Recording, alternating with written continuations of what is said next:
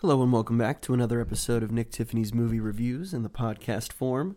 Today we are talking about yet another third film in a trilogy. We've had Magic Mike, there's Ant-Man 3, and as far as 2023 goes, being the year 3s, we've got Creed 3.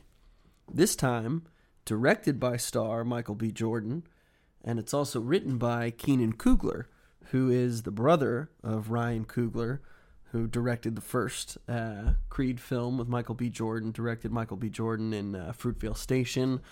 Ryan Coogler's also the director of Black Panther and Black Panther Wakanda Forever. A lot of greatness in that family. So his brother, Keenan, came aboard to help write the screenplay that Michael B. Jordan was going to direct. And this third outing for Creed marks the first time in the series that Rocky Balboa has not been present. He was in the first two, instrumental in the first Creed, coming in to help coach young Adonis Creed, who, as a refresher for those, sort of the bastard child of Adonis Creed, or Apollo Creed, never knew that he had the child and had passed, as we know, in the events of Rocky IV. So, Adonis never really grew up knowing him, but kind of fighting in his shadow. In the events of Creed III, as it starts, Adonis is the once heavyweight champion of the world, defended the title many times, but has since retired. His wife, Bianca, played by Tessa Thompson, was a singer who, was starting to lose some of her hearing in the first film, and it's getting to the point where, she really can't perform anymore, but is starting to produce music for other artists. And their daughter, Amara, is now a little bit older. She's deaf, and so, a lot of the film and communication with her, and even between Adonis and Bianca, is told through sign language, which I thought, was a really, really interesting and great touch to add on to this film, because like the Rocky movies and the rewatches that I've done in the last few months, there's a lot more emotion to these stories than I always remembered. Watching the Rocky movies when I was younger, I probably was just caught up in the training montages and just how awesome it was and how many times Rocky kept getting hit but kept getting up. And upon rewatching all of them, I was stunned by how much more story there was with Adrian and just how much of an emotional focus there was on love and on the family. And, obviously there's a lot of the Paulie stuff, which, for the time maybe is a little more fitting, but still kind of crazy. In the Creed series, there is such an emphasis on Bianca and Adonis's relationship, and then how they were going to grow as parents, how they would tackle things if their daughter couldn't hear, how he would have to kind of help take care of them in that sense, or adapt and learn how to, make things easier and more comfortable for them. And so this third Creed movie really does a great job, I think, of setting up where they are as a family.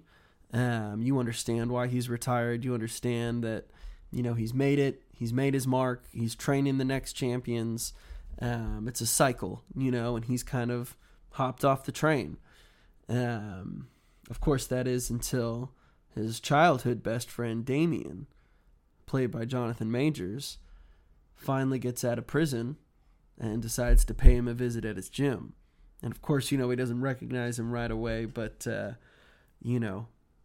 immediately after speaking with him for a bit and really looking, sizing him up a bit, Adonis kind of realizes, oh my God, Damien, you just get out of prison. Oh my God, what happened? Are you okay? You don't get much right away, but you understand that Damien, now having been in prison for, I want to say, well over 10 years, he's finally come out, and he's ready to train. He's ready to train because he wants to be the next heavyweight champion of the world, which kind of bewilders Adonis, because it's like, God, you just got out of jail, man. You haven't fought anybody professionally. There was nothing. I know you were a great boxer when you were younger, but, you got to really fight some people before you get a chance at the belt, I can help do anything. And, Michael B. Jordan, kudos to him, because this is also such a story of friendship, how things can get warped with time, the debts you feel you might owe people. And, you know, so for this childhood best friend who it's clear has some sort of entanglement with Adonis, you know, he's like, I'll do what I can for you. You know, anything else you need, say the word. But I don't know, getting you a shot at the belt, that's going to take some time. But to Damien's credit, he's like, didn't you get a shot at belt in your first match? Which he did, obviously, which is attributed to the name. And he's like, you know, I've been working out. All I need's a shot. And so from there, the story definitely parallels Rocky III in some ways. You know, Mr. T, Clubber Lang, the guy who's just mercilessly beating people, fighting for a chance to take on a retired Rocky. And very soon, it feels evident that, you know, maybe Damien just wants more than a shot at the belt. Maybe he wants the life Adonis had. I won't go too much more into the plot, but it does really set up a very emotional battle for Adonis, both at home with his friend and in his own world of boxing. And, you know, you get caught up in egos and not the sins of your father, because they kind of dealt with that in the previous Creed with Drago and his son. But, you know, Adonis is a father at this point. He's got so much to lose. Rocky's not in the picture here, whispering in his ear, trying to give him advice. You know, he's really trying to make his own decisions when it comes to this. And he really does not want to get swept up and being called out by someone taking cheap shots in the media. But Jonathan Majors, man, I'm like, Michael B. Jordan, you know, has always been pretty cut for these roles. I mean, he's always looked great. You know, I wouldn't fight him. Most people wouldn't fight him, pretty sensibly. But Jonathan Majors comes onto the scene, and it's something I really liked that they did for most of the movie. He's always wearing some sort of sweatshirt, or he's always got some vest, something over top of him while he's training. And you never really see all his muscles, how frickin' chiseled his abs are, how just ripped he is and ready to kill someone, until well into the film, where it's like, all right, you know what, if I gotta fight, I gotta fight. Let's watch him maybe fight some other deals, see if he can actually compete. And he can compete. He's terrifying looking. You know, you couple that with the story, obviously. He's fresh out of prison. He's waiting for a shot. He's ready to get back to where he was, because Damien had been a boxer when he was younger. And it's nice because you get some good flashbacks throughout the film. I kind of touch on Damien and Adonis's upbringing. You know, before Adonis was eventually adopted by his mother, or his birth mother, and kind of brought back to his home. The two of them, Michael B. Jordan and Jonathan Majors, they're terrific. Every scene that they're in together, you know, whether it's the intimidation, whether it's the nervousness of, you know, how do I handle someone who maybe I owe this life to, that I owe so many opportunities to. There, I'm like, you know, it really, really surprised me. Again, just, you know, for a movie that I assumed was going to be mostly about fighting and boxing, the emotional stakes are incredibly high here. And then when you actually get to the fighting, it was really cool, because what Michael B. Jordan did as a director, and a little more control over how the story's told and how it plays out. He's a self-admitted huge fan of anime, and reading some interviews leading up to this film, he talked to a lot of people about how he wanted the fighting to look, because he watches so many incredible different anime shows with, you know, some of the most ridiculous but awesome looking fight sequences. And it's like, how can we translate that from drawing to real life? And there's almost this blur of kind of what Guy Ritchie did with the Sherlock Holmes movies with Jude Law and Robert Downey Jr., where you kind of slow the frame down. You can isolate where your fighter's looking. You know, they don't give you the out loud Sherlock Holmes, like, you know, one punch to the ribs, uppercut to the nose, quick break finger here, do this, da-da-da-da-da. And then he does it all swiftly. You know, this one is kind of calculated. As you're taking hits in slow motion, you're looking at exposed spots, or you're looking for signs from the other fighter. Where are they holding? Did I hit him in a right spot? Do I need to go back there? Kind of thinking it all out in your head, taking the punches as they go. And it really does become kind of like it always was with Rocky, a game of patience and getting hit a ton and waiting for those right moments because you know you don't have that size advantage. And so many of the fights in this movie look really awesome. You know, from the first Creed, obviously the box, not that boxing has changed largely in how it's fought, but the speed of some of these guys is just ridiculous. And even though you can fight someone who's incredibly physically imposing, as long as you can get some quick hits in, whether it's to the ribs, to the kidney, wherever, I mean, God, there were so many times during this movie, too, where I was like, is that a legal hit? Can you do that? Can you throw a punch and hit someone there? And, you know, so many times the answer really is, yeah.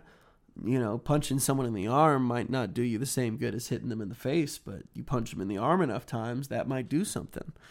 And it was just really curious to watch some of these different fighting styles and how you can take on an enemy.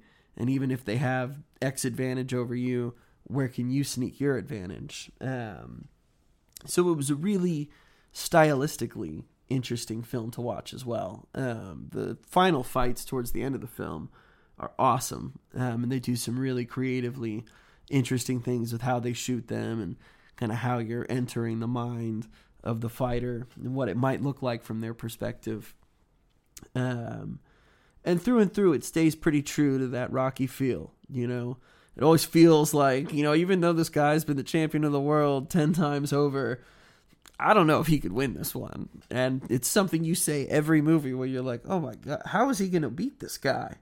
And you see him take so many punches, you're like, oh my God, how can you do this? But the best thing about those Rocky movies is sometimes they can play with your expectations. The hero doesn't always win. It doesn't have to be a fought victory for it to be a moral victory.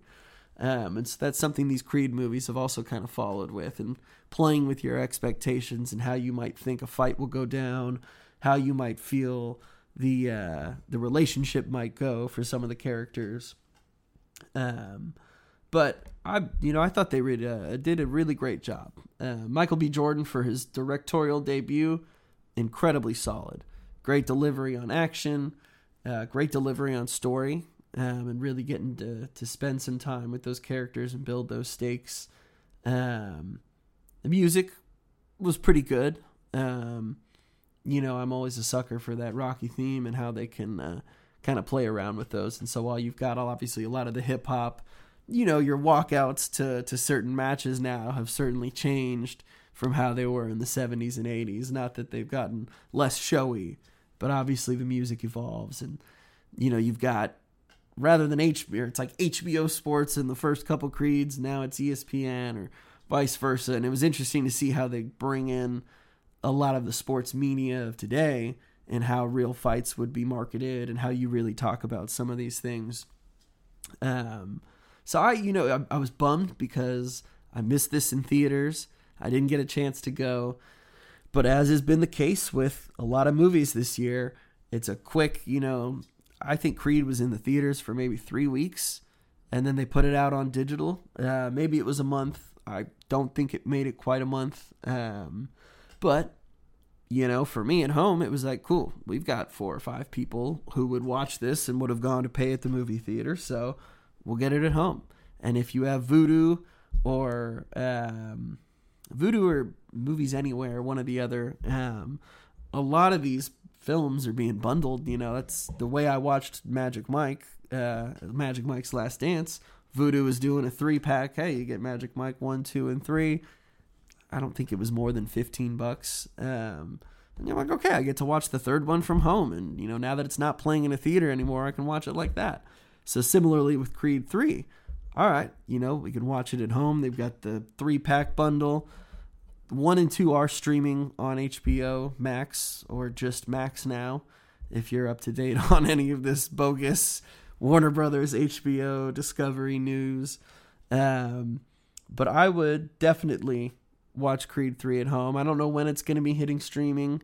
I imagine they'll wait a little bit longer. But this is definitely one that plays great at home. Turn the sound up, because the sound design on this as well is really improved, especially when you compare it to some of the Rocky movies. And, you know, every hit sounded like a tsh, tsh, tsh.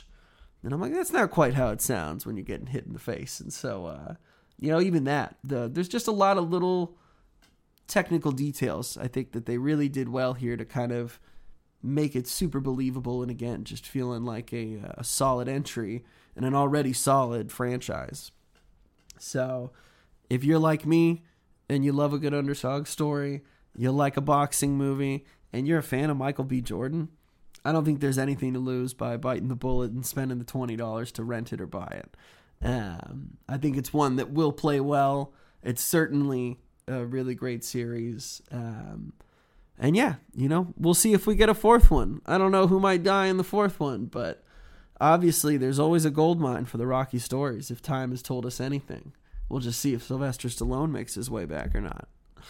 Thanks again for listening in, guys, and we'll see you next week with hopefully some better movies. That's no indication on Creed. I'm just looking at the weekly slate and Nicolas Cage's Renfield vampire movie. You know, everything is looking like that might be a miss, but we'll see. We'll see you next time. Thanks.